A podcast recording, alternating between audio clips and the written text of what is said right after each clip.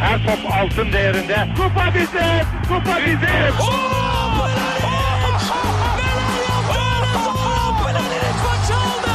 Dengeli de attı.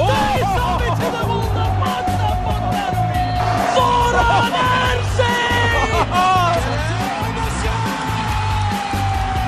Dışarı çıkardı. Geldi, geldi, geldi.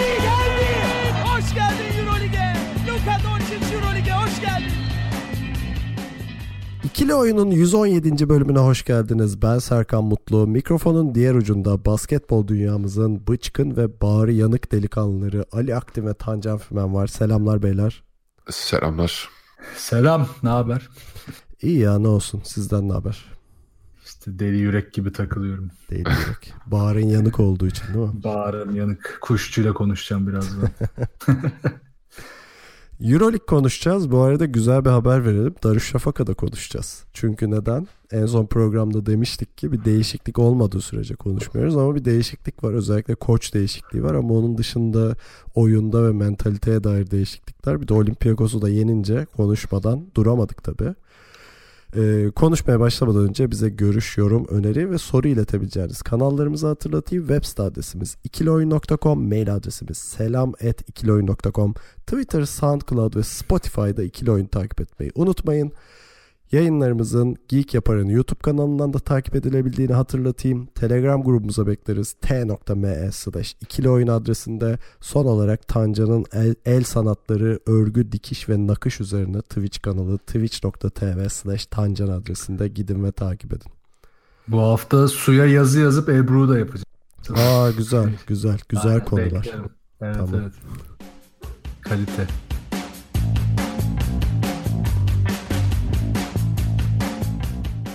TVBU'dan içinde basketbol aşkı olan dinleyicilerimize süper bir teklifimiz var. Google Play ya da App Store üzerinden TVBU Go uygulamasını indirip istediğiniz yerde basketbol Süper Ligi maçlarını anında izleyin.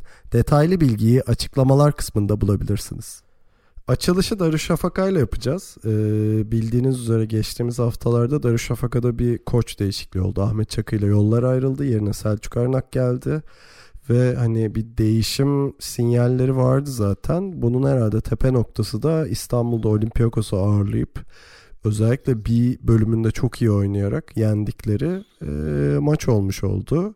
E, bir üzerinden geçmek istiyorum. İstersen Ali senle başlayalım. Nasıl gördün bu maçı ve Darüşşafaka için anlamı nedir? Yani evet Selçuk Ernak'la başlayan bir değişim vardı ama zaten bence bu e, değişimin en büyük, en belirgin noktası Tony Douglas'ın transferiydi.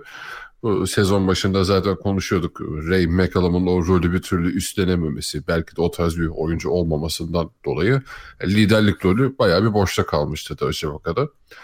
Ee, yine şey konuşuyorduk. Ahmet Çakı'nın bir türlü oturtamadığı bu rotasyon sürelerin çok fazla dağılması, herkesin böyle 15-20 dakikalarda oynayıp bir türlü e, daralamama durumundan bahsediyorduk. E, Selçuk Ernak geldiğinden beri buralarda bir takım iyileşmeler gördük. Özellikle tamamen artık e, Tony Douglas basketi oynanıyor diyebiliriz bence Darüşşafaka'da. Top ona emanet karar verici o. Dümen'de de o var. E, tabii ki de toplarının çoğunu da kendi kullanıyor ama e, belli bir oranda artık o da Darüşşafaka'yı oynatmaya başladı. E, geçen haftalarda da zaten biliyorsunuz önce Žalgiris'e e, çok kafa kafaya giden bir maçtı. Sonra Kimki maçını son topla kaybettiler. Bu Olympiakos maçında neyse ki e, korktuğumuz olmadı. Ee, gerçi tabii orada Olympiakos'un da şeyi var yani bu bildiğimiz Olympiakos sisteminden bayağı dağınıktılar. Maç sonunda onlar da çok kötü oynadı ama tabii sonuçta Darüşşafaka'nın bu e, galibiyetine de gölge düşüremez. Dediğimiz gibi hani yan parçalar biraz daha kısıtlandı. Hem top kullanımları hem karar vericilikleri. Bu roller tamamen Tony Douglas üzerinde birleşti. Hep biraz da o rotasyonun genel olarak daralmasıyla sürelerin işte Michael Brown, Payners, işte Jeremy Evans gibi isimlerde yükselmesiyle bu ilk galibiyet gelmiş oldu. Ben Ali'ye şunu ekleyebilirim. Özellikle Tony Douglas'ın gelmesiyle beraber Payners'ın üzerindeki yükün azalması ona iyi geldi gibi görünüyor. Yani e, takımın bariz doğal lideri Tony Douglas şu anda işte hem top getirme anlamında hem işte ikili oyunları oynama anlamında. Payners'e de bu şey e, özgürlüğü sağlamış. İşte boş koşular yapıyor. isterse kendi topunu kullanıyor. isterse uzunla ikili oyuna giriyor falan. Biraz daha özgür oynuyor. Çünkü daha önceki maçlarda yükü daha ağırdı. Bunun sebebi de senin dediğin gibi Ray McCallum'un oradaki rolüne tam olarak oturamamasıydı. Ee, ama şimdi şey sistem var. Tony Douglas hani e, topu domine ediyor evet. Nerede, ya istediği kadar top kullanıyor ya da hani istediği kadar ikili oyunlara giriyor uzunlarla ama Zanis Payners'ın da orada bariz bir rahatlaması var bence. Tancan sen ne diyorsun? Kesinlikle katılıyorum. Hatta keşke bu Pioneers'a biraz daha e, Epo konuştuğumuz top yönlendirme rolü de biraz daha verirse daha da etkili olur. Ki bazı noktalarda bayağı şey e, eline aldı topu yani. Oyunu yönlendirdi ama hani asiste dönmedi bu. Birkaç inisiyatif aldı. Orada çok kritikti hatta. Sonunda bir tane basket faal üçlüğü var. Biraz daha inisiyatif arttırırsa zaten evet Douglas'la beraber iyi bir e, öncü olacaklar takım için. Sizin dediklerinize ben de savunma tarafından ekler yapayım. Ee, hani o dominasyon kısmını aslında sezon başında Ray McCallum üzerine bekliyorduk. İşte top birinin elinde kalır böyle takımlarda ve hani diğer oyuncular onun etrafında biraz katkı verir diye. Ray McCallum biraz böyle şey vardır ya bunalım, devamlı bunalımda olan bir arkadaşınız vardır. Sizi devamlı mutsuz eder her buluştuğunuzda. Biraz onun gibi olmuş yani onu görüyorum şimdi şu halini görünce takımın. Herkes enerjik, herkes daha istekli. Ray McCallum sahadayken herkes daha mıy mıy. Hadi ne yapacaksa yapsın da biz de ona göre bakalım şeklinde oynuyormuş. Yani Tony Douglas onu daha iyi gösterdi bize. Savunma tarafında da Selçuk Ernak şeyi çok iyi yaptı. Ee, şimdi ana konusu Darüşşafaka'nın genel bir savunma stratejisi geliştirmek üzerineydi. Ve bunun üzerine çok yoğunlaşmıştı e, Koç Çak, Ahmet Çakı. Ama bir türlü oturtamıyordu. Selçuk Ernak şunu farklı yapmış rakibe göre. Yani rakibe göre bizim daha agresif savunma yapmamız lazım ve onların zayıf noktalarına çok net vurmamız lazım. İşte Spanulis oyundayken devamlı sıkıştırma getirdi. Özellikle köşelerde ve tepede. Onun işini iyice zorlaştırdılar ki zaten Spanulis oyundayken çok fazla düşüyor takım. Hücum tarafında da aynı şekilde. Yani onun hücumlarına pardon onun savunma yaptığı oyuncular üzerinden daha fazla. E bu çok standart bir şey ama Ahmet Çakı'nın döneminde bu tip standart konuları bile çok net göremiyorduk. Onun dışında işte geçiş savunmasındaki zorlanmalarını biliyorlardı. Bu daha çok zorladı. Çok çok fazla top çaldılar zaten maçta. 8 top çalma ve 5'ini de Tony Douglas yaptı. Hani topu hükmederken verimli olmak kısmı çok önemlidir ya. Yani 9 asist, 5 top çalma, 1 top kaybı. Hı hı. Asist turnover ortalaması inanılmazdı. Bir de top kaybından gelen sayılara da baktığında yani oradaki evet. top çalmayı sayıya çevirme anlamında yani enerjiyi artırarak yapıyorsun bunu Aynen. geçiş hücumuna çeviriyorsun. Orada da önde Darüşşafaka. Ayrıca tabii ki de geçiş hücumları sayılarında da önde. Sadece hani biraz da beklediğim bir şey e, hücum reboundu çok verildi. Tabii orada Milutino ve e, Printezis'in pot altı etkinliğinin payı da var. Yani orada çok fazla ikinci şans bulup ikinci şans sayısı buldu Olympiakos. Bir ara hani başa baş da geldi oyun işte ilk yarı ilk çeyrek pardon 12 sayıya gelmişti fark. Sonra böyle giderek kapandı etti ama e, zaten şeyden çok korktum. Biliyorsunuz siz de 3. çeyreğin sonu 4. çeyrekte evet. Darüşşafaka'nın düştüğü anlardı onlar özellikle Ahmet Çakı döneminde ama bu sefer ee, özellikle Payners'ın o e, bireysel sayılarıydı ya da Tony Douglas'ın sayılarıyla maça tutunmayı da başardılar.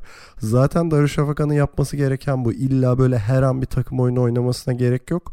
Hani Tony Douglas'ın ne bileyim biraz daha böyle Keith Langford vari bir rolü de olabilir. Bunda hiçbir sakınca yok. Çünkü zaten artık hani Euroleague'de bir iddian kalmamış. Ne kadar maç kazanırsam hani oradaki şeyi e, lige enerji olarak yansıtırım e, havasındalar. O yüzden ben bunu sağlıklı buluyorum yani. Yani bir de Darüşşafaka'nın hani bu kanatlardan oyun kurma becerisi çok düşük. Gerçekten o, o noktada e, bir de skor olarak tıkanmış maçlarda o Tony Douglas'ın deliciliğini kullanmak falan bayağı bir nefes aldırır Darüşşafaka'ya. Ya tabii canım. Ya şu da önemli. İşte şey diyorduk ya bir de e, yani gençleri oynatacaksa onları oynatsın. Eğer baskın 5 kuracaksa onu oynatsın. Ahmet Çeko o dengeyi bir türlü sağlayamamıştı biraz da hani iki koç arasındaki farkları iyice baskın söylemek için anlatıyorum bunu da. Yani Kartal'ın aldığı süre mesela yine değerli bu maçta. Yani 7 dakika 8 dakika ama işte verim yok. Sonuç yok. Şimdi genç oyuncular da eğer bu yapıya çok hızlı adapte olabilir ve aldıkları bu 7-8 dakikalarda birazcık daha verimli olabilirlerse e, Doğuş aynı şekilde, Kartal aynı şekilde işte bu iki oyuncunun biraz daha katkısı artarsa Darüşşafaka ekstra bir iki galibiyet daha alabilir. Çünkü o şey hasıl kısmı yani o hareketlilik, heyecan, o savunmayla gelen o elektriklenme kısmı gayet takıma bir hava katmış ve kaybedecek hiçbir şeyleri yok. Mesela bu havayı Olympiakos sadece 3. çeyreğin bir kısmında yakalayabildi. O da Strelniaks'la yakalayabildiler. Savunmayı sertleştirdikleri tek bölümde oydu. Çünkü Darüşşafaka'yı çembere yaklaştırmayınca tabii ki çok hızlı verimlilikleri düştü. Zaten çok kötü dış şut atan takım Darüşşafaka. Olympiakos bu konuyu da bir çözüm bulmayı 3. çeyrekte akladı. Ee, yani onun dışında dediğiniz gibi yani Tony'nin Tony Douglas'ın topla çok oynamasının şöyle bir sorunu yok. Çünkü savunma iyi kıvamda ve çok az top kaybı yaptı. Yani bunu sürdürürse sıkıntı yok. Ama şu var işte Darüşşafaka çembere yakın üretimi bittiği anda yani biraz daha iyi savunma yapan takımlarla karşılaştığı anda boyalı alanda yaratıcılık kısmında hala sorun yaşıyor. Benim buradaki ısrarım da işte Tony Douglas'ın yanında Peyners'i biraz daha yaratıcı rolüne itmek olabilir. Tabii şu da yanıltmasın bir yandan. Koç değişiklikleri her zaman takımlara bir iyi gelir. Bir gaz gelir, bir elektrik gelir yani. Ee, hani bir, bir iki üç maç daha görmek istiyorum Darüşşafaka'yı. Şimdi ufak, ufak da olsa bir ara da var Eurolig'e. Ee, ama yani sezon başında da dediğimiz gibi en azından İstanbul'daki maçları hedef maçı olarak belirleyip ya da bazı görece zayıf rakipleri deplasmanda yenmeye odaklanıp bu seneyi olabildiğince hani çok galibiyet alarak bitirmeye çalışsalar onlar için başarı olacak zaten ki istediğimiz de buydu yani. Kesinlikle. Peki ekleyeceğiniz bir şey yoksa e, yürek acımıza geçelim. ha, ha, geldik. Evet. Gel abi. Gel. Tancan çok dolu. Tancan Gel, çok gel, dolu. Gel gel gel. gel. Tancan bu programa mermer tokatlayarak hazırlanmış. abi. şimdi taşınırken mermer sipariş etmiş. Nedenini şimdi anlayacağız. Değil mi? çok çok sıkı mermerler aldım. ben. Evet. Şimdi Efes e, Barcelona deplasmanındaydı. E, şeyden Ergin Ataman'dan alıntı yapayım isterseniz. İki farklı Efes izledik dedi. İşte bir ilk yarı bir ikinci yarı. Ve şunu söyledi. Hiçbir şutumuz girmemeye başladı dedi. Ya ben de şunu diyeceğim. Biz hiç Ergin Ataman. Hadi iki farklı Efes izledik de keşke bir tane de Ergin Ataman izledik. Evet. Neyse yani detaylı konuşacağız ama çok komiğime gitti. Yani daha fazla basket atabilirdik falan demek gibi. Yani. Neydi şu meşhur ilk yarı 1-0 bitiyordu gol atarsak beraber bir şey var. Bir Fenerbahçeli yöneticinin. ya da şey Popovic'in bizden daha çok sayı attılar. Ee. Top answers. Ee, neyse gerçekten hayal kırıklığı bir maçtı yani. ilk yarı skoruna bakıyorsunuz 50-39 Anadolu Efes üstünlüğüyle bitmiş ve böyle rahat rahat soyunma odasına girerken ikinci yarı sadece 15 sayı bulan yani ikinci yarının toplamında bir Efes var. Ee, neredeyse Euroleague rekorunu kırıyorlardı. Euroleague rekoru 9 sayıymış. Ee, ve gerçekten kırabilirlerdi. Ee, Tancan senle başlayalım o zaman. Duygularını ve görüşlerini bizle paylaşmak ister misin? Duygularımı tahmin etmişsinizdir. Ya şeye çok artık 3 maçtır diyordum ya olay travmaya dönecek bu çeyreklerde. Devamlı uzuyor. İlk maçta son 2 dakikaydı. Sonra son çeyrek oldu. Sonra son bir buçuk çeyrek gibi oldu. Şimdi komple ikinci yarı oldu. Biraz daha zorlarsa komple maç da olacak. Yani Efes 40 sayı falan atıp çıkacak gibi oradan. Öyle bir hale geldi. yani şut sokamıyorsan senin şut sokamadığındaki işte bunu da bekliyorduk ya bir yandan. Efes çok yüksek yüzdelerle üçlük atıyor. Fenerbahçe de aynı şekilde diyorduk. Çok ciddi bir aslında kıyas şansımız var. Fenerbahçe o yüzdeleri kaybettiği maçları nasıl kazandı gördük. Yani boyalı alandaki üretimini koruyarak, savunmasını yükselterek devamlı bu maçlarda üstünlüğü korudu. CSK maçında 4 üçlük mü ne atmıştı Fener zaten? Aynen öyle. Evet. Ata yani yüzdeyi bırak atamadılar bile. Anadolu Efes atabiliyor, yaratabiliyor, sokamıyor ama başka bir plan zaten yok. Yani savunma yükselmiyor. E, boyalı alan üretimi zaten sıfıra yakın. E, şutun girmezse bu şey gibi oldu biraz işte. Yani yemek yemezsem ölürüm gibi oldu. E, ölürsün tabii. Yani başka bir şey yapman lazım. Yani yani böyle bir mantık olamaz. Ve ben hani maçın geneliyle ilgili 4-5 tane tek maddelik şeyler söyleyeceğim. Bir bu maça Plyce'la başlamak. Yani o kadar atlet uzunları olan Tomic sahada yokken atlet uzunları olan bir takıma Plyce'la neden başlanır? Artı Tomic oyundayken Plyce neden alınmaz? Bu birincisi. İkincisi yani Efes'in kazanma kazanması için her şeyin yolunda gitmesi lazım ve bir kişinin sahada baskın olması lazım. Klasik o yine başta korktuğumuz Ergin Ataman sistemine geri dönüyor takım. Bu sistem baya kötü. Larkin takımdan da oyundan da çok kopuk ama ısrarla süre aldı. Tamam Buba 4 faal aldı ama 2 faal aldığında da çok uzun süre kenarda kaldı. Ki NBA'de bile bunun sayısal olarak aslında maça dağılım olarak etkisi tartışılıyor. Yani 3 faal, faal olan oyuncuyu kenarda uzun süre tutmak mantıklı mı? Yani aslında şeye vurduğunda muhtemelen sayısal verilere vurduğunda çok da mantıklı değil. Ama Ergin Ataman burada da çok klasik kaldı. E sıkıştırmalara, rakip takımın baskılarına, bütün oyun sistemini bozan e, stratejilerine karşı akıl koyabilen bir tek Motum'la Simon oldu. Diğer kalan herkes, geri kalan herkes ya birebir üretmeye çalıştı ya da saçmalayıp top kaybı yaptı. E, Simon akıl koyabiliyorken niye sağda yok ki bir yerde görmüşsünüzdür Simon'la Ergin Atan atıştılar. Bir yardım pozisyonunda Simon kontest etti şatı ama yani bir, bir dakika geç yani bir saniye geç kaldı. Ondan önceki 10 pozisyonda yardım bile gitmedi. Ergin Ataman hiçbir şey demedi. Simon geç kalınca bağırınca Simon da ellerini kaldırıp hani bana mı diyorsun gibilerinden bir hareket yaptı. Ki bu artık e, biraz takım içinde de bazı sıkıntıların ufak ufak çıktığını gösteriyor. Ve son konuda abi çok tembel takım. Yani ikinci çeyrekte 4 dakika kaldığında ilk faalini aldı. Tek faal atışı. Koca devrede de tek faal atışı kullandı takım. Ve ligde de zaten bütün Euroleague'de de en az faal alan takımlardan biri. Yani bu konuda aslında takımın ne kadar tembel olduğunu gösteriyor. Çok fazla pozisyona drive edebilip zorlayacakken hiçbirini yapmıyorlar. Yani bu maç özelinde bu maddeler artık birikerek bence son noktaya geldi. Yani Anadolu Efes bir maç sonra kırılma noktasına gelecek. Hı hı. Ee, Ali'ye çevirirken tek bir şey söyleyeyim sonra benim de eklemelerim olacak. Ben Barcelona gibi bir takımı iyi bir savunma takımı olarak göstermenin bir yetenek olduğunu düşünüyorum. Ee, gerçekten bütün sene savunmada bu kadar sorun yaşamış bir takımın takıma ikinci yarı bu kadar çaresiz kalmak ve hani Ergin Ataman açısından da bunu kenarda en iyi yerden izlemek yani hiç müdahale etmemek bana çok garip geldi. Çok garipsedim bunu. Oyunu hiçbir şekilde değiştirmeye çalışmadı ve fark erimeye başladıktan sonra müdahale etme gereği bile duymadı. Böyle dörde kadar düşmesini bekledi farkın ilk molayı almak için falan. Yani sonuçta şey değil bu hani burası NBA değil sen de Phil Jackson değilsin yani hani kendi içinde çözsünler sorunlarını falan diye yaklaşamazsın. Ve deplasmandasın abi ve hani Barcelona taraftarı tamam takım iyi de gitse kötü de gitse oraya gelip takımının yanında olan bir taraftar onu da içeri sokmaman lazım. Barcelona rüzgarı bir yakaladı bir daha bırakmadı yani. Ya bir de ısrarla zorlaması lazım zaten takımı. Yani dediğin o savunma yapabilmelerin Fenerbahçe maçını hatırlayalım. Adam Hanga girene kadar ki orada da o da saçmalıktı. Kenardan gelmişti. Fenerbahçe'ye karşı hiçbir savunma dirençleri yoktu.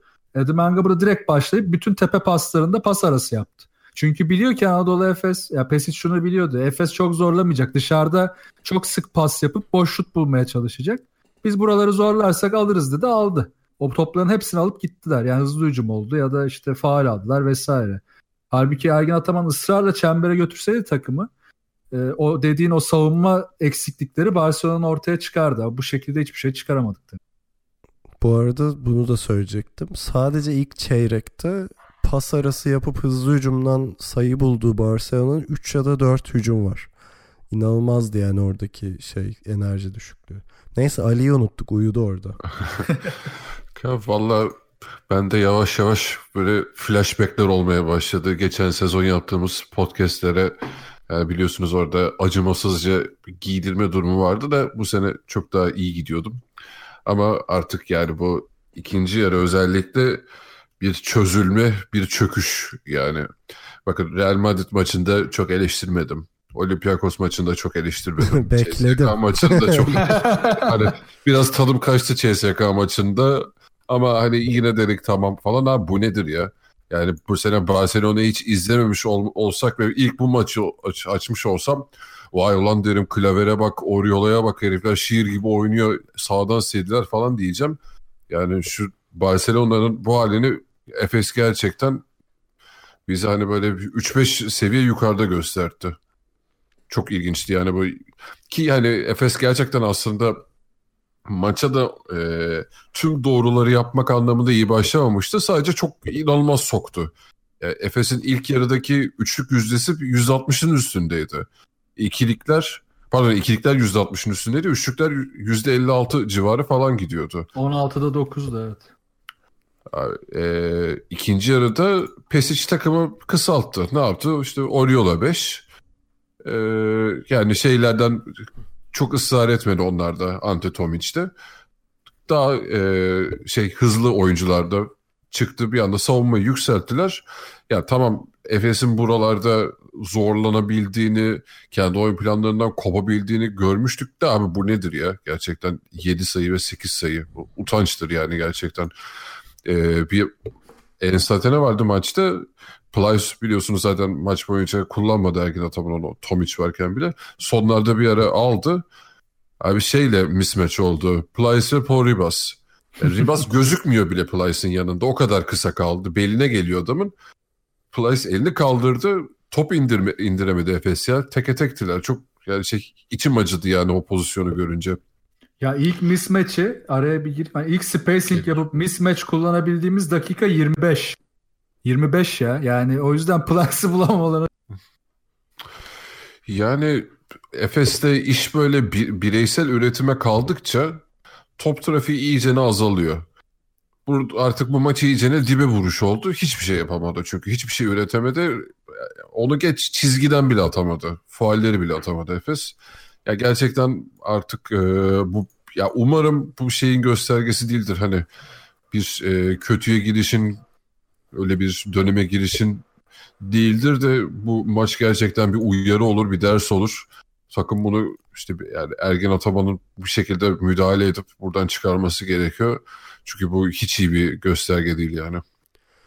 Bana da şey gibi geliyor. Pesic e, Efes'in CSK maçını iyi izlemiş. Hani ilk yarı neden yapmadı bunu bilmiyorum ama ikinci yarı o CSK maçında CSK'nın uyguladığı savunmaya benzer bir savunma uyguladı işte. Biraz daha önde bastı, kısalara baskıyı artırdı. Ve Efes dağıldı tamam mı? Yani bu olabilir bu arada. Çünkü e, şeyi biliyoruz işte Efes'in kazandığı maçlardaki üçlük yüzdesi çok yüksek. Perimetreden iyi şut atıyorlar vesaire ya da işte Boboa kendi bitiriyor da Larkin kendi bitiriyor. Mitsic kendi bitirebiliyor falan. Ama bu sektiği anda Efes'in çökmemesi lazım. Yani burada zaten şey gibi oldu. Üç, özellikle üçüncü çeyrekte çalışmayan bir şey üzerinde inatla e, diretip çalışmasını beklediler. Yani hem oyuncular hem Ergin Ataman. Evet. Ama bu başta Ergin Ataman'a yazar. Çünkü sen bunu en iyi gören adam olman lazım. Buna müdahale etmiyorsun. Müdahalede gecikiyorsun. Bir de maç sonunda şutlarımız girmedi falan diyorsun. Yani inanamıyorum gerçekten. Hani bu şey gibi. Mesela Milano bu savunmayı yapabilir tamam mı? Şutlarımız girmedi savunmasını yapabilir. Ama Efes yapamaz. Senin çünkü oyuncularının tek tek yetenek şeyi derinliği Milano gibi bir takıma göre çok yüksek ve sen sadece 3 sayılık atarak var olmak zorunda olan bir takım değilsin. Ama Efes zorla kendini bu hüviyete bürümüş durumda ve bunu bozan takımlar geldiğinde işte Olympiakos'u, CSK'sı, bu maçtaki Barcelona'sı bir anda bilyeleri dağılıyor yani bu takımın. E o zaman e, bu şey bu maçların kasetlerini izleyen, aklı da çalışan her hoca Efes'i yenecek demek bu. Tabii canım çok rahat hem de. Ya çünkü hep aynı şeyler, aynı hatalar. Ve zaten şunu da gösteriyor bu bak. Yani son 3 maçın 3 maç özelinde Eurolig'in top kaybı kralı Anadolu Efes. 15 top kaybı. İkinci sıradaki takım 14 top kaybı. Bir fark çok ciddi bir fark aslında o kadar tepede. Yani 15 top kaybı yap- yapıyorsa bir takım bu hani çok yeteneksiz olman lazım. Ya da rakip takımlar seni bu kadar top kaybına çok rahat zorluyor demektir bu.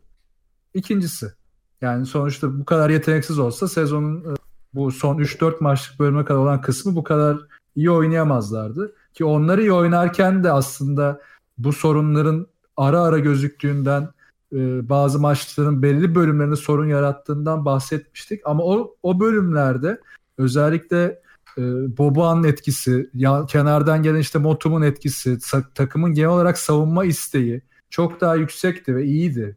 Ama işte artık sorun biraz da sahadaki sayılardan ve oyundan kenara kaymaya başlamıştı. Simon'la o atışma, Boban iki faal almasına rağmen ve çok formda olmasına rağmen bu kadar kenarda kalması. Ya yani 4 yani 4 faal aldığında da içeri yüklenip hücum faal aldı, çıktı. Ya oynat artık ondan sonra ne olacak ki ne fark edecek? Sonra bir buçuk dakika kala oyunu aldı. Zaten fark 20 idi. Bu arada biliyorsunuz Doğuş Balbay'la da arası bozuk. İşte milli Aynen. maçtan sonra kulüp takımlarında bize yer verilmiyor minvalinde bir açıklama yapmıştı. Ondan beri Doğuş Balbay da oynamıyor. Ki Aynen öyle. bu maçta bence çok rahat oynayabilirdi. Yani o kadar Kesinlikle. kısaların e, teklediği, savunmanın tökezlediği bir maçta neden Doğuş'u deneyemeyesin ki yani? Ve Doğuş da e, iyi bir noktadayım. Doğuş da o eski temposunu isteğini göstermiyor girdiğinde sahaya. O çok belli oluyor. Çok bariz belli ve e, o sezon başındaki formunu ki bunu söyleyeceğim aklıma gelmez dedim. Şimdi sen de söyleyince bir daha söyleyeceğim. Yani Doğuş cidden şu iki maçta çok değerli işler yapabilirdi ya. Özellikle savunmada yani inanılmaz. Abi zaten yani bayağı şey, kırılmış durumda. Şey tarzı bir oyuncu değil hani bütün topu eline ver ve oyunu domine etmesini bekle oyuncusu değil ama bir durum oyuncusu olarak hani belli durumlarda değerini değer al- almaya çalışacaksın. Alırsan sağda tutacaksın. Alamazsa tutmayacağın bir oyuncu ama bunu denemiyorsun bile. Yani iki buçuk üç dakika süre vermek nedir şu maçta? Zaten yatırmışlar seni 15-20 farka ve hala aynı şeyleri deneyip çözüm aramaya çalışırken onun yerine oyunu değiştirmeyi deneyebilirdi. Takımı uzatmayı iyice kısaltmayı hiçbir şey denemedi yani. Tamamen geçmiş maçlarda ve fikstürün görece kolay olduğu haftalarda çalışan sistemin bir yerde çalışmasını bekledi ve çalışmadı. Yani çalışmaz abi bunlar da şey değil yani her e, ne bileyim Barcelona'sı, CSK'sı, Olympiakos'u bunlar da çıtır çerez takımlar değil yani. Tamam Barcelona nispeten güçsüz bok püsür ama hani ne bileyim karşında da şey Buduşnos falan yok yani. Ve yani son bölümde de e, Larkin'le Boba yine sağdı. Ya bu bariz koç tembel. Yani oyuncu tembelinden bu da koç tembelliğidir. Biraz bu şeylerde de olur. Bilmiyorum bazen sizde de oluyordu. Oyun belli oyunları oynarken bazen bayarsın strateji yapmayla uğraşmak yerine sıka sıka gideyim de halledeyim dersin. Ya edemezsin işte olmuyor yani ölürsün. Öldürürler. O boss gelir seni keser. Barcelona da kesti. Bir sonraki boss da kesecek böyle giderse. Yani bir strateji değişikliği bir yana İkinci konuda işte bu ısrarla üzerinde durmamız lazım bence. Ya oyuncularla arası açılıyor yani. Tamam. Ve bu görünüyor. Simon'la, Doğuş'la, Boboa'yla e, bunlar kritik oyuncular. Bir yandan da Teodosic dedikodusu çıktı. E, Larkin ne olacak dedik. Belli ki Larkin zaten umurunda değil takım. Takımdan da kopuk, konteksten de kopuk. Ya bu dört oyuncuyla çok uzaklaşmış durumda herkes. Bir Motum biraz kendini sahaya çıktığında parçalıyor. Biraz Merman işte bir şeyler olursa bakarız diyor. Dansın zaten formsuz. Kimse kalmadı. Ki aslında Shane Larkin için de tersini konuşmaya başlıyor gibiydik. Hani o sezon başı hiç ortalıkta yoktu. Sonra iyi oynadığı birkaç maç vardı. Savunmada efor sarf ediyordu falan. Şimdi yine kötü bir yola girdi Efes son bir ayda. Yani umarım ki e, şeyde biliyoruz yani Ergin Ataman'ın hem oyuna hem oyunculara küsme huyu da vardır biliyorsunuz hani. E işte mola alır hiç ilgilenmez falan. Şimdi maçtan sonra bile Twitter hesabını şey yapmış kapamış ya kapamış dediğim ama gizli hale çevirmiş falan. Oraya geleceğiz yani, evet. Kötü kokular geliyor ama umarım burada kalır yani o yola gidersek gerçekten orası çok kötü bir yol ya ben hiç oraları yaşamak istemiyorum tekrardan. Ya bunu bak Galatasaray gibi bak ilk ilk döneminden bahsediyorum. Bütçenin arttığı dönem değil o dönem o dönem için de aynı şeyleri düşünüyorum. Ama ilk dönemi için o zorluklar içerisindeyken bir şeyler üretiyorsan yani elin kısıtlıyken bu triplere gir. Çok dert değil. Yani takım yönetimi de çok karışamaz sana. Çünkü sana vereceği bir cevap yoktur. Oyuncular da çok bir şey diyemez. Kendilerini bilirler vesaire. Sen de tribine atarsın eğer ille yapacaksan bunu. Benim tarzım bu diyeceksen. Ama senin eline 10 milyon euro sonra 15 milyon euro belki bu Efes Efes bütçesinde 20'ler civarı bilmiyorum kaç para bütçesi takımda ama yüksek belli ki. Bu paraları alıp da sonra ben e, hocam tribe giriyorum dersen olmaz o hoş olmaz. Onu sevmezler yani onu üzerler insanı. Ee, son olarak yani o Twitter mevzuna özel olarak girmek istiyorum ama bu tembellik şeyinin de altını çizmem lazım. Özellikle ikinci yarıda. Yani hiçbir oyuncu ya şu topu bir çevirelim biraz asist üzerinden sayı buluruz belki falan topuna hiç girmedi yani. En fazla en fazla hücumlarda yapılan pas sayısı maksimum 2. Hani bir olsa öpüp başına koyuyorsun o seviyede yani. Ve böyle şutlar girmeyince de aa gene girmedi falan diye savunmaya dönülüyor. Yani gerçekten inanamadım izlediklerime ikinci yarıda. Zaten e, ben şeyden izledim bu e, Euroleague spikerinden. Adam artık dalga geçmeye başladı yani. Evet ya. Baya dalga geçti hatta. Ben de oradan izledim. Ee, Ya, buyur yani abi. Twitter Ha, ona işte- ha, Twitter konusuna geleceksek orada şeyi söylemek istiyorum. Yani işte o trip atma durumu ya bu çok negatif gidiyor. Yani oyuncular artık değil. Ergin Ataman'ın işte hep aynı şey oluyor. Ali'nin korkusuna geliyoruz. Yani sezon başı o çok formda giren Ergin Ataman sezon ilerledikçe 1999 model Ergin Ataman'a dönüyor. Yani nasıl oluyor bu iş ben anlamıyorum. Ya bu kadar genç oyuncum var. Oyuncular artık e, tüm dünyada sosyal medya üzerinden normal bir hayat yaşıyor. Yani orada çok e, halkla da senle de herkese çok ciddi iletişime giriyorlar. Sen buradan şeyini kapatıp tribe giriyorsun. Oyuncu bunu görecek. Oyuncu diyecek ki ulan bana mı sallıyor bu diyecek. Bilmem ne. Yani bunların hepsi olacak. Oyuncular bunu kendi arasında konuşacak. Konuşacak tabii. WhatsApp grubu kuracak. Yani Ergin Ataman hala o süreçlerin nasıl işlediğini bence çok.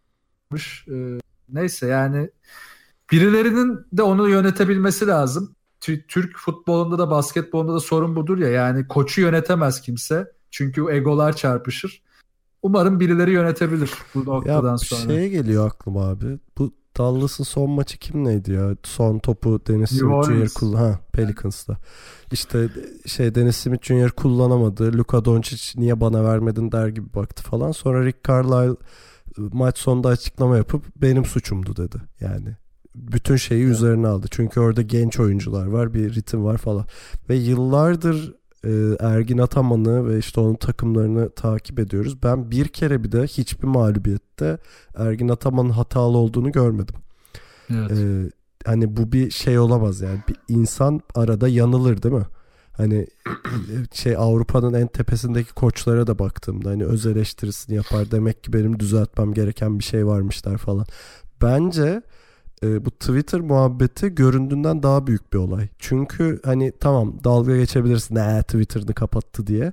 Ama bunun yapılıyor olması şu demek abi. Çok eski tip bir iletişim biçimine sahipsin. Ee, senin dışında herkes suçlu ve bunlar yaşandığında senin yapabildiğin tek şey Twitter'ını şey yapmak, kapatmak işte e, dışarı kapatmak. Ne, neydi onun şey kitlemek hesabı. Kitle aynen. Yani- Protected. ne bileyim maç sonu röportajına bakıyorsun sayılarımız girmedi. Şeye bakıyorsun Twitter'da hesabı kilitli falan. Yani bu neyin tavrı hocam? Senin hani önünde uzun bir e, lig var. E, kaç Daha dördü- yarısı bitmiş. Tabii dördüncü sırada değil mi Efes şimdi Evet. son tabloya bakmadım. Evet üst tarafla aram biraz açıldı vesaire. Ama hani bu neyin tavrı gerçekten ya da bu tavır aldığım bu tavır neyi düzeltiyor? Bir pozitif neye katkı veriyor? Mesela Larkin şey mi diyor? Oha hocamız hesabını kitlemiş hemen kendimi düzeltmeliyim mi? Değil mi böyle şey yapıyor. Kalkıp önünü ilikliyor. Oturdu. Ee, ya o anlamda Ergin Ataman üzerine birkaç haftadır da bunun sinyallerini alıyorduk işte. Üçüncü tek şahıs konuşmalar, bir tek Euroleague kaldı onu da alacağım röportajları vesaire ve oyunun mesela geçti geçen seneki şeye dönmesi işte Sony Wims dönemi oyununa giderek bağlanmaya başlaması işte. Çünkü mesela şey hatırlıyorum e, Real Madrid maçında Boboa sakattı şey diye düşünüyordu. CSK maçında olacak ve yeneceğiz diye düşünüyordu. Yani Evet. bu oyun öyle bir oyun değil ki abi. Bir tane adamım var ve o oynadığı sürece kazanacağım falan. Öyle bir oyun değil yani bu. Bunu bu arada Ergin Ataman hepimizden iyi bilen bir koç zaten. Hani şey olarak söylemiyorum ama geçen sene o Wims dönemindeki bütün zayıflıklarına geri dönüyor gibi Efes ve geri döndüğü kadrosu çok zengin. E, hatırlarsan sezon başında da söylemiştik. Eurolig'in en zengin kadrolarından biri Efes'te şu an tek tek baktığında. istediği gibi değiştirebileceği, hamurunu yoğurabileceği bir e, şey var elinde. E, kadro zenginliği var ama giderek daralıyor ve giderek yük belli oyunculara binmeye başlıyor. İşte Boboa'dan alırsam alırım. Bazı maçlarda Mitsic'den alırım. Bazısında Simon'dan. Bazısında da işte iyi günündeyse Larkin'den alırıma dönüyor. Bu Efes için sağlıksız bir şey. Evet playoff yaptırır ama daha ileri götürecek bir reçete değil yani bu. Abi bu kadar B plansız olunmaz zaten yani bu kadar derin kadro. Yani Darüşşafaka'ysan okey yani Tony Douglas haricinde bir şey üretemiyorum dersen eyvallah derim de bu kadar zengin kadroda yani ikinci bir planın olması, olmaması, şutlar girmediği zaman böyle şey gibi kalman, e, çaresiz kalman açıklanabilir bir şey değil yani. Ki bu Ergen Ataman'ın kariyerine de yakışmaz, tecrübesine de yakışmaz, bu kadro derinliğine de yakışmaz. Ya işte bu konu işte motivasyonla da ilgili. Hani ikinizin de dediğine paralel devam edersem bu son topta alınan e, Himki maçını hatırlayın. Doğuş'un soktuğu. Doğuş o şutu e, şut sokabildiği ya da o gün mükemmel olduğu için sokmadı. Hazır olduğu için soktu. Kafa olarak hazırdı çünkü. Yani e, sahada o günün sıcak elini aramakla sahada devamlı baskın beyel peşinde koşmak ayrı şeyler. O günün sıcak eli herkes olabilir. Anadolu Efes öyle bir takımdı sezon başında. Biz o zaman da Ergin Ataman'ı ona göre zaten çok ciddi övmüştük. Şimdi mesela şey eleştirisi olabiliyor bazen işte çok sert gömüyorsunuz ya da çok övüyorsunuz gibi. Ama o zaman da ciddi anlamda övülmeyi hak eden şeyler yapıyordu. Ama o zaman da korkularımızı söylüyorduk. Eğer dönerse bu rüzgar eskiye de gidebiliriz diye. Şimdi son topu sokan Doğuş'tan geldiğimiz nokta Simon'la tartışan Doğuş'un 3 dakika aldığı işte e, Boboa'nın 2 faal aldığı için 15 dakika kenarda durduğu bir takım. E nasıl olacak bu iş? Sen sıcak eli bulamazsın ki böyle. Yani o son çeyrekte belki de çıkacaktı. Doğuş iki tane köşede şut sokacaktı. E, Boboa beşinci faali alsa bile belki iki üçlük daha bulacaktı sana. Belki Larkin fazladan iki drive daha edebilecekti. Kafa olarak hazır olsa, motive olmuş olsaydı. Simon'la tartışmasan belki sana fazladan birkaç pick and roll daha oynatacaktı ki pick and roll oynayabilen bir oyuncumuz var hala sahada. Onu da anlamıyorum. Yani bu motivasyon işini kaybetmiş durumda Ergin Ataman. Nasıl kazanacak? Hani sorunları çözmekten artık şeye geldik. Oyuncu ilişkilerine geldik. Onu nasıl çözecek hiçbir fikrim yok şu an. Ve işte beni korkutan taraf da bu. Oyuncu ilişkileri oldum olası Ergin Ataman en zayıf olduğu konu. Yani teknik, taktik her şeyi düzeltebilir ama oyuncu ilişkisi dediğinde o kadar parlak bir koç değil Ergin Ataman. Ee, yani ben de merakla bekliyorum gerçekten ne olacağını. E ama önemli olan herhalde işte bir sonraki maç Bayern Münih'le şey İstanbul'da. Hani orada alınabilecek iyi bir galibiyet şöyle. hani bir önceki maçları hatırlatan bir galibiyet. Tekrar bir fitil yakabilir Efes'te.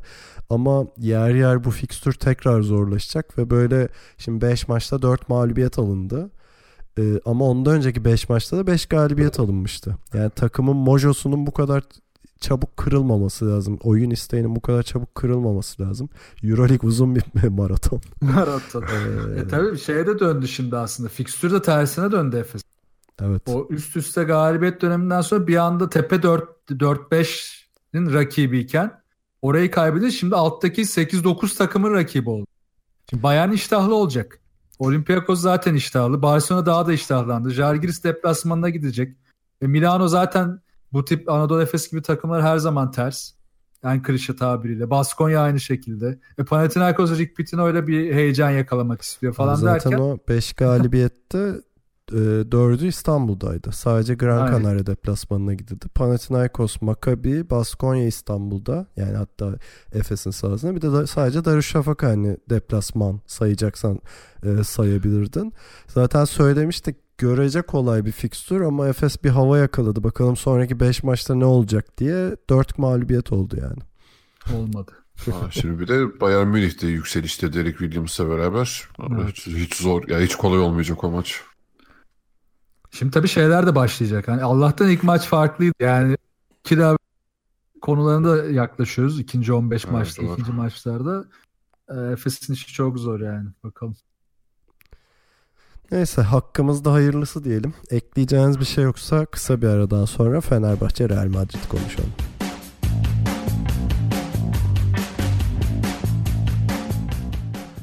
Şimdi Fenerbahçe Real Madrid maçları e, adı dolayısıyla sezonun en çok merak edilen, en çok beklenen maçlarından biri oluyor. Tabi burada özel bir durum da vardı işte iki takım için sezonun son maçı.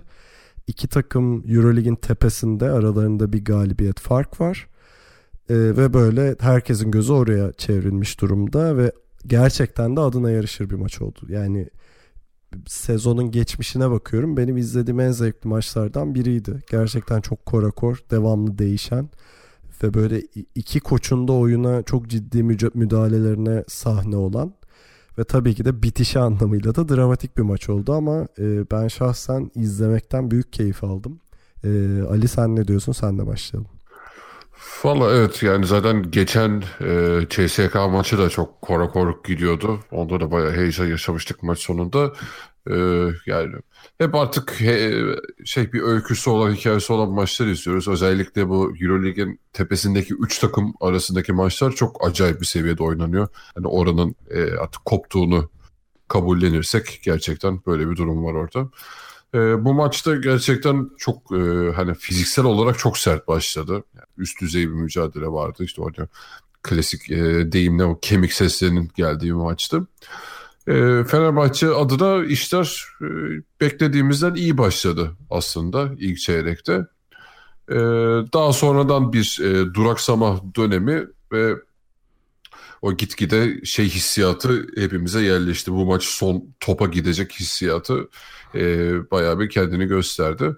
E, yani Fenerbahçe yine e, şey dönüp bakmadım ama eminim Real Madrid'in bu sezon e, en az sayı attığı maçtır diye düşünüyorum. Fenerbahçe daha önceki sezonlarda da yendiğinde e, Real Madrid'i hep o sezonun e, en düşük skorunda tutmayı başarmıştı. Bu anlamda baktığımızda evet Fenerbahçe savunması yine çok iyi çalıştı. Ee, yine Real Madrid oyunun istediği o tempolu yüksek e, atış yüzdeli imkanı tanımadı Real Madrid'e. E, Fenerbahçe'de de tabii e, işler bu kadar sıkışma noktasına gelince çünkü Real Madrid de o anlamda çok iyi bir baskı yarattı Fenerbahçe'yi. Özellikle Campazzo'nun e, guardları üzerinde yarattığı o baskı çok sonuç verdi. Onlar da Fenerbahçe istediği pas trafiğini bir türlü sağlayamadı. E, burada da e, Fenerbahçe'nin zaten bireysel anlamda en üretici olan iki ismi Datome ile e, Dixon'dır. E, Dixon da Campazzo'nun o baskıyı yiyince iş tamamen e, Luigi Datome'nin üzerine kaldı. Yani görev e, bayrağı o taşıdı diyelim bu maçta. E, gerçekten o bireysel yaratıcılıkları, işte fadeaway şutları, zaten son sayıyı daha detaylı konuşuruz diye düşünüyorum.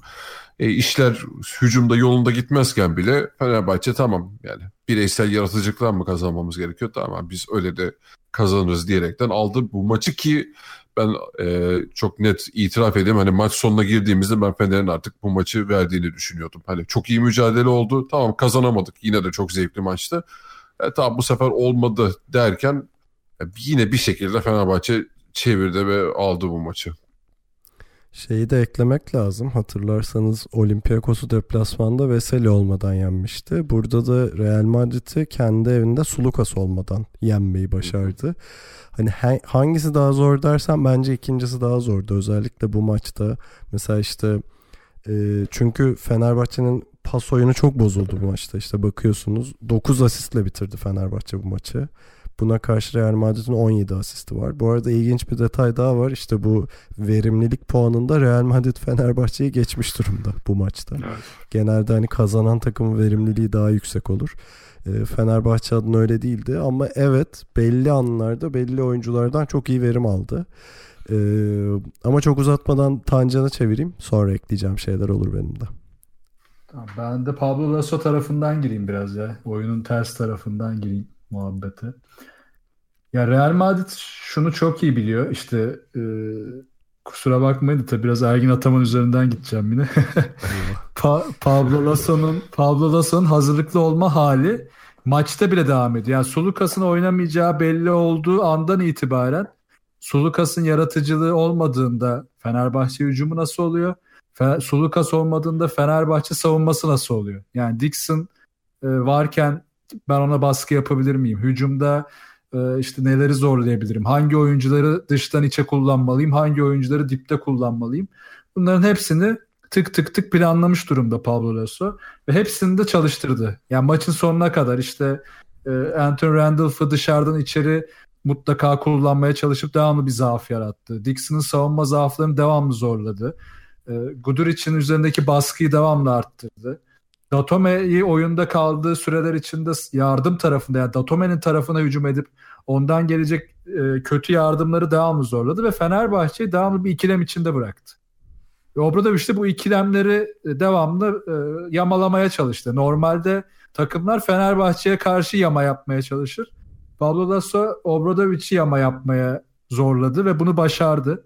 Yani aslında Obradovic'i bayağı zor durumlarda bıraktı maç boyunca. Ama bu tabii Obradovic hatalı olduğu için değil elindeki işte Sulukas gibi yani kısıtlı e, kısa rotasyondaki Eric Green de hiç yoktu yine. İkisinin de olmaması ki Eric Green hani performans olarak yok. E, olmayınca orası çok kısıtlanıyor. E, Guduric üzerinde baskı artınca onu kaldırmakta zaten zorlanıyor. Bundan önceki maçlardan az çok biliyordu Ayon. E, Pablo Lasso pardon. Bunların hepsini zorladı. Üzerine de Tavares'i ve e, Trey Tompkins'i çok taze kullandı. Neredeyse Ayon'la çeyrek paylaştırarak oynattı. E, uzun rotasyonu da çok taze tuttu. Yani burada da ama Melli'ye bir parantez açmak lazım. Hani Melli'nin e, hücumdaki büyük düşüşüne rağmen bu sene artık rolünün bayağı bir evrilip tamamen savunma ve reboundlar konusuna yoğunlaşmasıyla evril, bir evrilme oldu orada. Melli yani bu açıkların hepsini sonunda kapattı. Yani Melli yine o geçen sene birkaç kere bahsettiğimiz gizli kahraman rolüne büründü. Dört hücum reboundu var çok kritik. Ee, savunmada yaptığı yardımlar, hamleler yine çok kritikti. Ya Melli sayesinde biraz orayı toparladılar. Tabii sonda da konu Datome'ye geldi. Datome'ye karşı da artık Pablo Lasso'nun elinde olan pek bir şey yoktu. Hani ben biraz da e, olayın tersinden, hikayenin tersinden bakmaya çalıştım. Çünkü Real Madrid bu maçın iyisiydi. Bu maçın en iyi hazırlananıydı ama dediğim gibi Obradovic'in hatalarından değil, Fenerbahçe'nin eksikliklerinden çok iyi yararlandı Pablo Lasso. Bu açıdan da ne kadar değerli bir koç olduğunu gösterdi tekrar. Tancan hangi yayında hatırlamıyorum. Şeyi bir Datome üzerine konuşurken hatırlarsan şey konuşmuştuk. Datome'nin bazı maçlarda rolünü işte diğer kısalara bırakması. İşte Guduric'e evet. başkalarını ama gerektiğinde de alabileceğini bu maçta gösterdi herhalde. Çünkü hücumu sıkıştığı anlarda hani biraz da 3 sene öncesinin Fenerbahçe'sinin şeyi bu e, çözümü bu. Datome'nin birebirlerine kalma durumu. Ee, ama orada Datome'nin her zaman hazır olması Fenerbahçe adına ne kadar değerli bir şey olduğunu görmüş olduk. Ee, yani şeyi tekrar etmek istiyorum. Mesela Vesel'in olmadığı bir maçta Fenerbahçe çözüm üretebiliyor abi. İşte tek uzunla oynayabilirsin. Ahmet'i kullanabilirsin. Orada işte Lovern'ün, Mellin vesaire var. Hani oradaki rotasyonu Fenerbahçe'nin güçlü ama Sulukas olmadığında Fenerbahçe'nin enerjisi ve top paylaşımı inanılmaz düşüyor. Bunu ma- bu maçta gördük ve Lasso inatla oradan vurmaya devam etti. Ee, bu zaten Lasso'nun e, maçlara ne kadar iyi hazırlandığı bir de maç içinde de iyi karar alan bir koç Lasso. E, hatırlarsanız herhalde ikinci çeyrek civarı şeyi de bıraktı e, hücum reboundu falan kovalamayı da bıraktı. Evet. Bütün enerjiyi takımı koşturmaya itmeye başladı. Çünkü Fenerbahçe'nin rotasyonun giderek e, şey olacağını, daralacağını biliyordu. Hani ben diri kalırsam ve Fenerbahçe'yi koşturursam, tempoyu arttırırsam bu maçı kazanırım dedi. Bence doğru taktik bu arada. Ama her zaman da hani şey olmuyor e, hani bakarsan Real Madrid bence kazanmayı hak eden taraftı. Hatta e, şeye geldiğinde o son topa geldiğinde şimdi isterseniz konuşalım onu. Fenerbahçe'nin kılaç oyuncularının e, eksik olduğunu düşünüyorum ben hala yani. Mesela işte Eric Green falan onun için alındı biliyorsunuz ama henüz oralarda değil.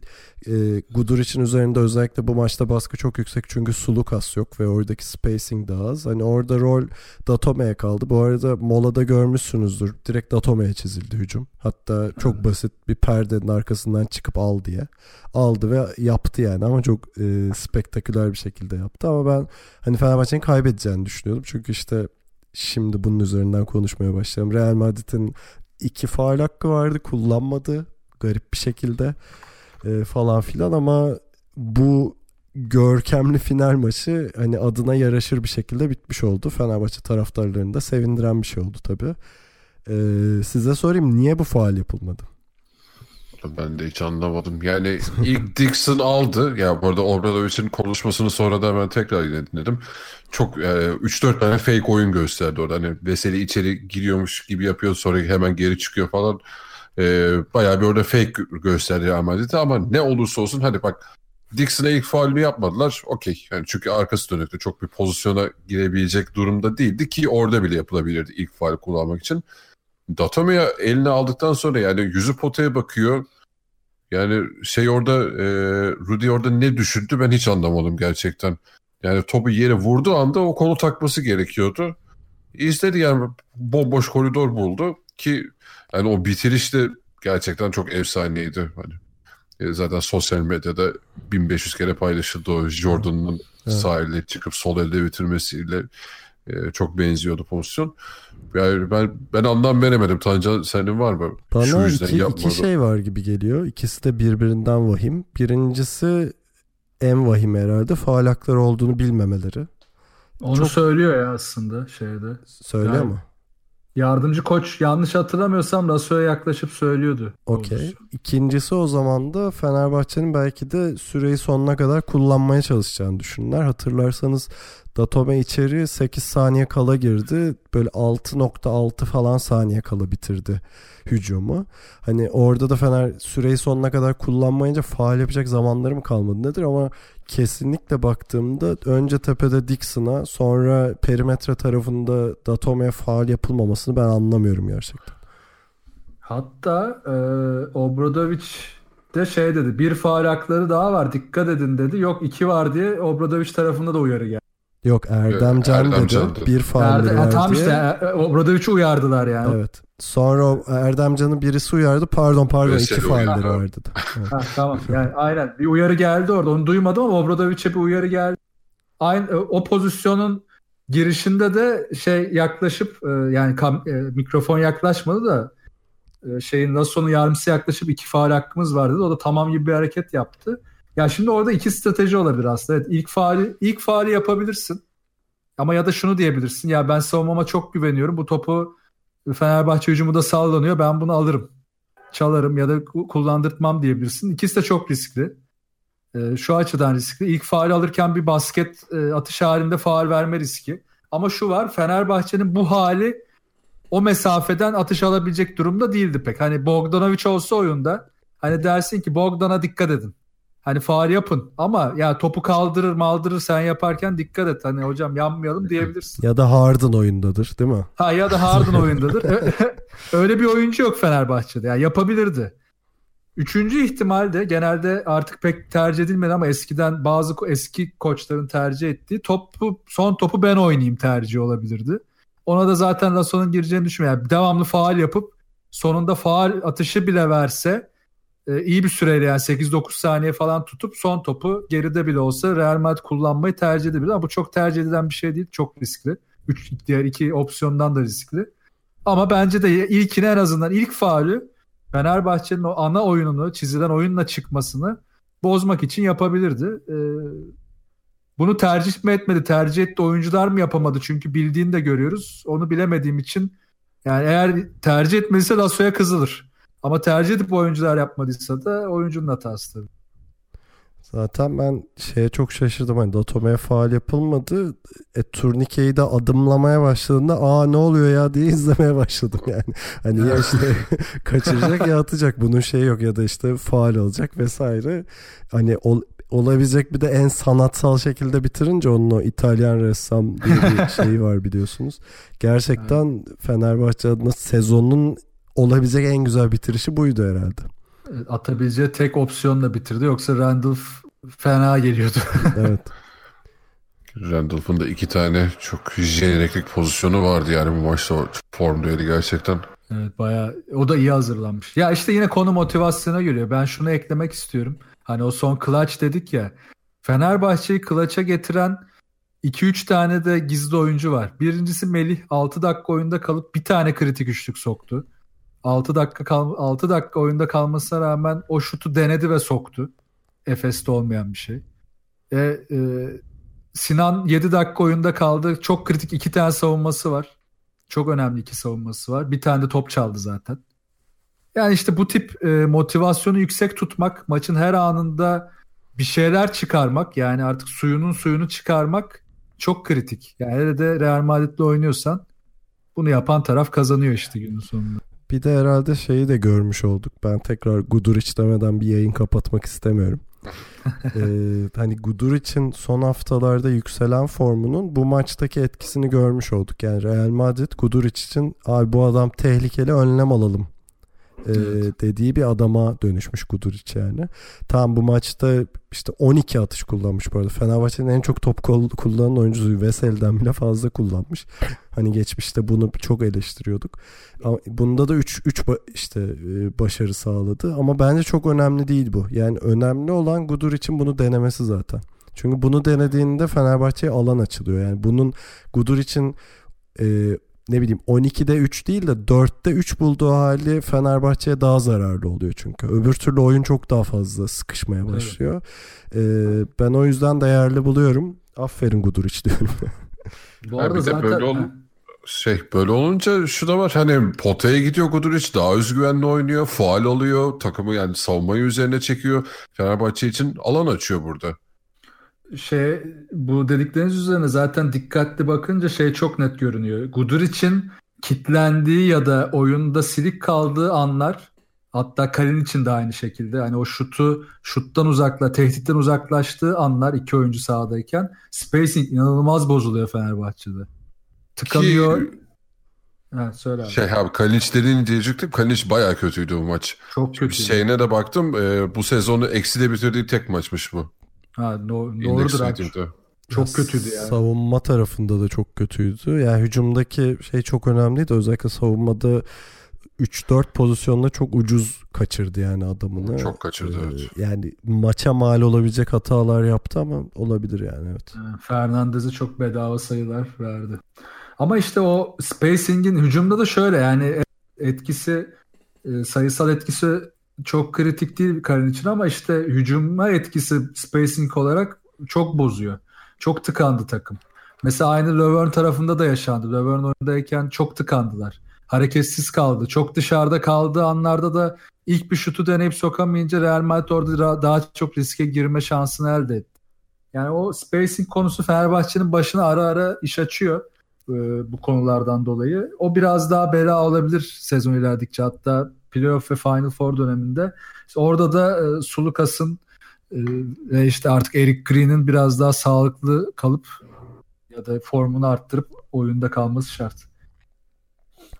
Peki isterseniz şöyle bitirelim. Ee, Euroleague'de ilk yarıyı bitirmiş olduk. İlk yarı itibarıyla böyle bütün takımların puanlarını okuyormuşum değil mi? Fenerbahçe on... Eskiden vardı değil mi? evet. 15. Ya... haftanın panoraması. Yok şöyle bir şeye gelmiş olduk. Konuşuyorduk zaten işte tepedeki 3 takım var. Bunların altındaki takımlar var. Bir de iyice aşağıdaki takımlar var. Ee, şey tarafındaki e, mücadele muazzam zaten. işte Anadolu Efes'le başlayıp Panathinaikos'a belki de Gran Canaria'ya kadar inen o seviyedeki e, şey farkı zaten galibiyet farkı da birbirine çok yakın. İşte Panathinaikos'ta şey değişikliği, koç değişikliği oldu. İsterseniz o e, son maçlarında konuşuruz. Çok iyi oynadılar CSK maçını. Ee, hani o, oradaki mücadele çok zevkli ama tepedeki 3 farkı açıyor. Bunu zaten görürüz yani arada bir seviye bir kalite farkı zaten var. Bir de bunun üstüne Fenerbahçe bu Real Madrid ve CSK ile de farkı açmaya başladı gibi bir tablo oluştu şu anda. Tabi 15 maçta 14 galibiyet inanılmaz bir şey. Tek mağlubiyet Efes olması o da ilginç. ee, isterseniz bir bunu konuşalım. Ben şöyle düşünüyordum. Yani bu sezon yani şey biraz hani mücadele e, mücadele demeyeyim de hani geçen sene biraz daha birbirine yakın bir tablo vardı en azından şeyde puan tablosunda. Bu sene çizgiler biraz daha fazla çekilmeye başladı. Yani daha belirgin çekilmeye başlandı. İşte ilk üç zaten koptu. Bu arada e, şeyde dün Obradoviç de şey demiş maç sonunda hani 14'te 1 olmamız çok da önemli değil. Çok da bir şey ifade etmiyor ki gerçekten Euroleague gerçeğinde bu da e, çok haklı. Yani doğru zamanda yüksek performansı o takımın tüm e, oyuncuların aynı seviyede yükselişe geçmesi çok önemli. Özellikle e, Final Four gibi bir sistemde. Neyse yani ilk üç birbirine koptu diyebiliriz. Şimdi bunlardan sonra ben hep e, ikinci kategoriye Efes'e Olympiakos'u koyuyordum. Ama onlar da çok teklemeye başladı işte. Efes'in bu düşüşü, Olympiakos'un o işte şey ikilemine girilmesi, David Blatt'le Spanulis'in bir e, çatışmaya girmesi falan oradan nasıl bir sonuç çıkacak bilmiyoruz bu sezon. E, oradan bir drama yaşanır mı olası gözüküyor. E, ondan sonrası hani bu playoff yarışına atma e, ilk 8'de bitirme yazış e, şeyi kızıştı. Çünkü biz hani Jalgiris ile Baskonya'nın orada çok da üstte olacağını düşünürken hatta Panathinaikos'u da içine katayım. E, çok da şey e, hani beklentilerin altında başladı onlar da. Yani Panathinaikos'un bu Rick Pinito'yu getirince bakalım bir çıkış yakalayacaklar mı yoksa göstermelik bir e, şey miydi bu CSK galibiyeti onu göreceğiz. Ya bence dördüncü ile on birinci arasında iki galibiyet fark olması muazzam bir şey. Yani geçtiğimiz sene böyle değildi. Bu kadar kopuk değildi yani üst taraf. Evet ilk üç takım ayrı bir yerde ama e, bu dördüncüden on birinciye kadar işte kalan beş bileti kapacak olan takımların mücadelesi enteresan ve güzel olabilir. E, Panathinaikos'la ilgili ben umudumu kaybetmiştim. Yani kadro kalitesinin çok düşük olduğunu düşünüyorum geçtiğimiz e, senelere kıyasla. Çok daha kırılgan olduğunu düşünüyorum. Ama bir yandan koç değişikliği de iyi geldi. Şimdi CSK maçında inanılmaz oynadılar. Çok acayip bir enerjiyle oynadılar. E, hani Lazme kaç 35-36 yaşında bir adam. E, şey gibi 27 yaşında gibi oynadı yani. E, Kalates kariyer maçlarından birini oynadı falan. E, oradaki mücadeleyi de izlemek için sabırsızlanıyorum açıkçası. Ya Rick Pitino ile ilgili ben şeyi söyleyeceğim. Ee, bu arada hani maçın maçı izlerken şeyi fark ettiniz mi bilmiyorum ama konuşmanı dinlediyseniz Rick Pitino çok Amerikan ya yani şey olarak tarz olarak çok tuhaf geldi bana bir başta yani Euroleague'de bu kadar Amerikan Amerikan konuşulması oyuncuların surat izlemedim. Yani şey, ya tarz olarak sonraki de, röportajı izlemedim. Dedik röportajı da ben de mola konuşmalarına baktım ha, genelde. Okay. Ee, yani şey dediği şeyler aslında normal şeyler ama Amerikan tarzı da işte ya bunu nasıl yapamazsınız işte o rebound alınmazsa nasıl oynayacağız kendinize gelin falan hani böyle o film gibi ya adam biraz böyle Amerikan tarzı. Ee, Panathinaikos'ta oyuncuların suratında şeyi gördüm. Oha yani aa çok değişik falan. Hani böyle herkes böyle dikkatle bakıyor, değişik bakıyor anladım. Bir havaya girmişler. Aa ne güzel İngilizce konuşabilen bir koç falan. Avrupa'da çok göremiyoruz herkes böyle çok kırık bir İngilizce konuşuyor. Evet ya bu arada çok rahat geldi bana da çok Aynen. rahat. güzel güzel anladık vallahi iyi oldu. O Panathinaikos'un bu havasında o da çok etkili olacak. Çünkü oyuncular şeye gelmiş. Ya bu adam biraz farklı. Bize farklı bir şeyler yaptıracak. Bir dikkat edelim biz buna. Bir dinleyelim. Çünkü oyuncunun saygısı Avrupa'da şey yani koçları artık hep aynı koçlar döndüğü için oyuncu biliyor. Ya ulan bu böyle oynatır. Bu bana şunu diyecek. Şu şöyle yapacak. Kim gelse biliyor yani artık. İyi kötü bütün koçlar biliniyor. Rick Pitino'nun öyle bir avantajı var. Bunu kullanmış. Ve çok kolej stili bir tam sağ baskı oynattı maçın tamamında neredeyse. Tamamlı bir tam sağ baskı vardı. E buna da CSK bir yanıt veremedi. Aslında şöyle verdi. Geçişte birebir çok sayı buldular ama Rick Pitino ısrarla devam ettikçe şeyi gördü yani CSK'nın enerjisi yetmeyecek. Çünkü biz daha enerjiyizi yakalamıştı orada. E, onun için de süreleri çok dağıttı. O da biraz Kore stili oldu. Çok dağıttıkça süreleri takım diri kaldı. Diri kalınca da CSK dayanamadı. Rick Pitino'nun lisede okuduğum böyle heyecanlı bir kitabı vardı işte. O zaman çok popülerdi. Boston'a geçtiği dönem başarılı olmak bir tercihtir diye. Tam öyle bir takım e, havası yaratmış Panathinaikos. Yani başarılı olmayı siz tercih edeceksiniz tarzı bir takım e, hüviyeti yaratmak istiyor. Ama tabii bunların hepsi şu anda teorik olarak var. Yani ne olursa olsun bu takım belki 4-5 maç görmek lazım. Yani oyuncuların durumunu görmek lazım. Nick Karates haftalar sonra üçlük soktu. Bir daha bu üçlükleri sokabilecek mi? Antetokounmpo bile e, düzenli hücum katkısı verdi. Bir daha verebilecek mi? Yani Lazme bu formunu 15 dakikalarda da olsa sürdürebilecek mi? Ya bunlar tabii süreklilik işi. Eğer bunları da sağlayabilirse evet Panathinaikos ve Rick Pitino ilginç bir sürprize doğru gelebilir ki Rick Pitino işte yani NCAA'de e, kötü bir şeyle ayrılmış oldu. Yani FBI tarafından işte o yaşanan oyunculara e, hatun yollamalar vesaire işte para vermeler kısmından dolayı ki ona patladı bence biraz da bunu bütün e, NCAA takımları yapıyor. onun üzerine böyle bir hikaye dönmesi, o da bir hikaye arıyor olması Panathinaikos üzerinden bize çok ilginç şeyler izletebilir. Ben biraz heyecanlandım açıkçası ilk maçı izleyince.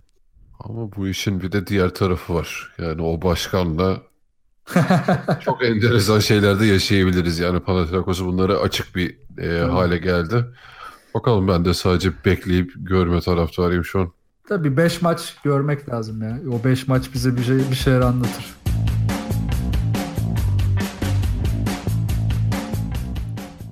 TV Bu'dan içinde basketbol aşkı olan dinleyicilerimize süper bir teklifimiz var. Google Play ya da App Store üzerinden TV Bu Go uygulamasını indirip istediğiniz yerde basketbol Süper Ligi maçlarını anında izleyin. Detaylı bilgiyi açıklamalar kısmında bulabilirsiniz.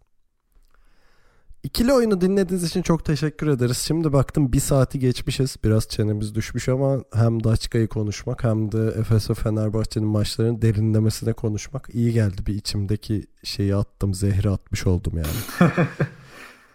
ee, bir haber vereyim. Ee, NBA yayınına bir haftalık bir ara veriyoruz. Sıkıldık ya hep aynı şey. Normal sezon savunma yapılmıyor diye düşünüyorum. hep üçlük, hep üçlük. Hep üçlük atıyorlar, koşuyorlar, koşuyorlar, smaç yap. Ama John Wall gitti ya. Bak haftaya Washington mı konusu? Olabilir. Yani şey orada biraz gündem biriktirmemiz gerekiyor. Hep böyle şey üzerinden gitmeye başladı. O hafta magazin ne varsa onu konuşma gibi olmaya başladı. Biraz da belki evet. takım konuşuruz şöyle bir, bir hafta geri çekildikten sonra. Ama Ocak ayından itibaren tekrar NBA konuşmaya başlayacağız. Tabii ki de herkesin yeni yılını kutlayalım değil mi? Aynen. Herkese evet, iyi seneler. Herkesin yeni evet. yılı kutlu olsun. Ee, 117. yayınımızdı bu. Artık kaç yıl oldu? Bu Üçüncü yılımıza giriyoruz değil mi biz? Evet, üçüncü sezon. Bizim dönümle Ocak sonu mu başlamıştık biz öyle Pardon bu ya? şu an üçüncü sezondayız. Evet. Üçüncü tamam. sezondayız. Üçüncü Ocak... sezondayız. Üçüncü yıla geliyoruz doğru. D- dönüm noktamız da Ocak sonuydu galiba. Evet evet. Tamam. Ee, gerçekten de teşekkür ederiz. Gün be gün artan bir ilgiyle bizi dinlediğiniz için. Bu bizi çok mutlu ediyor ve bize devam etme aşkı sunuyor. Niye böyle TRT spikerine bağladım bilmiyorum. Ama gerçekten ciddi motivasyon ya. Yani karşılığını dinleyici olarak almak yaptığın şeyin beni açıkçası çok mutlu ediyor ya. Hı hı. Yani hep soranlara söylüyorum zaten biz işte 3 sene önce başlarken aramızda zaten bu sohbetleri yapıyoruz. Bir de kaydını alalım bakalım nasıl olacak. Kimse dinlemese de olur. 5 kişi 10 kişi eş dost dinlese de olur diye çıkmıştık. Ama şu an geldiğimiz yerde birkaç bin dinleniyor olmak çok hoş bir şey. Hani oradaki e, ilginize alakanıza layık olmaya çalışıyoruz biz de. Evet şeyi hatırlıyorum. Oha 100 oldu lan 100 oldu falan diye. İlk seferler. Evet ya ona bile şey bayağı şaşırdık çünkü niye 100 kişi gelip de dinlesin. Oğlum Ankara'dan 30 kişi dinlemiş falan. şehir şehir. Vallahi teşekkürler herkese. O zaman buradan şey çağrımı da yapayım yani ben e, bu podcast olayı hatırlarsanız biz başladığımızda daha böyle kıpırdanma yoktu Türkiye'de. Ben de öyle şansa podcast dinlemeye başlayıp aa biz de mi yapsak diyordum ama son dönemde çok kaliteli podcastler çıkmaya başladı. Gerek işte spor alanında gerek ne bileyim bilim olsun, tarih olsun bir sürü podcastler görüyorum ama özellikle basketbol konusunda ciddi bir açık olduğunu görüyorum. Mesela iyi bir e, şey Türkiye Ligi podcast'te hala yok. Evet. E, şeyler görüyorum işte bir Los Angeles Lakers podcast yapmaya başlamış dinleyicilerimizden biri. Reklamını da yapayım onun ama podcast'ın adını unuttum ya. 143. kayıt mı ne öyle bir ismi var. Evet galiba öyle. Ee, yani gidin onu da dinleyin falan ama böyle ilgilendiğiniz bir konu varsa çok bir şey değil. Bir mikrofon alın ve kaydedin. Dinleyici sayısını önemsemeyin falan filan ki biz gerekirse destek de atarız her şeyi de yaparız. E, bunu da söylemiş olayım böyle yıl biterken e, Noel Baba şeyine bürünmüş e, neyse tekrar hepinize ailenizle sevdiklerinizle mutlu seneler diyeyim. Umarım 2019-2018'den çok daha iyi bir yıl, yıl olur hepiniz için. Bir sonraki yayında gö- görüşene kadar kendinize iyi bakın ve hoşçakalın. Hoşçakalın. Görüşürüz.